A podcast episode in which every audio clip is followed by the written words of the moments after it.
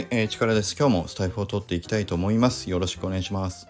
今日はね、ちょっとあの、また、えっ、ー、と、チャット GPT の話にしたいと思うんだけども、えっ、ー、とね、チャット GPT に、えっ、と、前に、あの、ガチホロンね、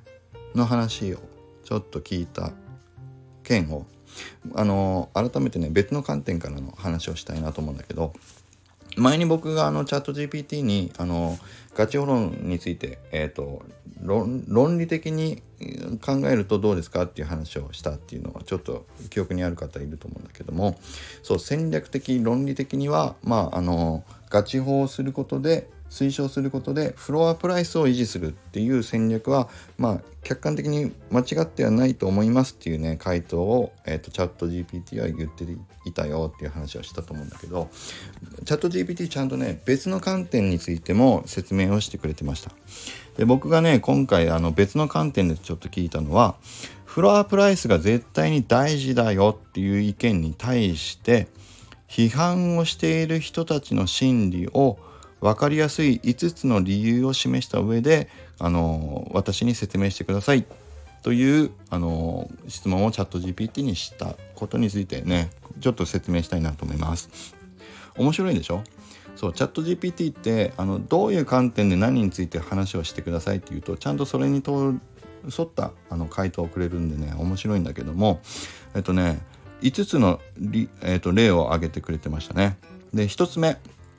えーと、批判している方たちの、まあ、心理の一つ目としてもうこれよくわかるんだけど実際の価値とフロアプライスに乖離がある場合があるため。ねこれはよく言われるでしょう実際。フロアプライスでは NFT の価値っていうのはちゃんと測れないんじゃないかっていうねそういう意見がありますよと。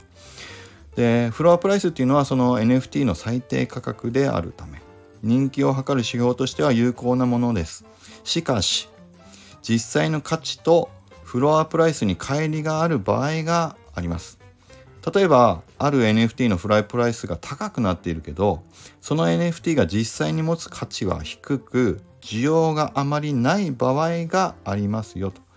でこのような場合はフロアプライスが高かったとしても、まあ、その NFT が人気があるとは言えません。そのためフロアプライスだけを見てその NFT の人気を決めることはできないというねそういう理屈の心理が働くのが一つの批判のあの内容ですと。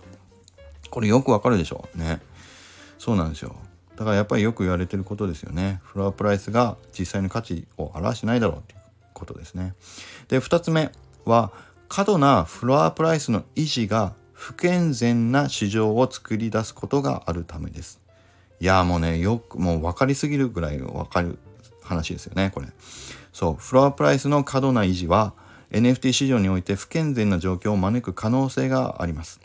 過度なフロアプライスを維持するためにコレクションの運営者が偽装販売を行うなどの行為が行われることもあります。ね。まあ実際にそういうこともあの事実ありましたよということも言ってますよね。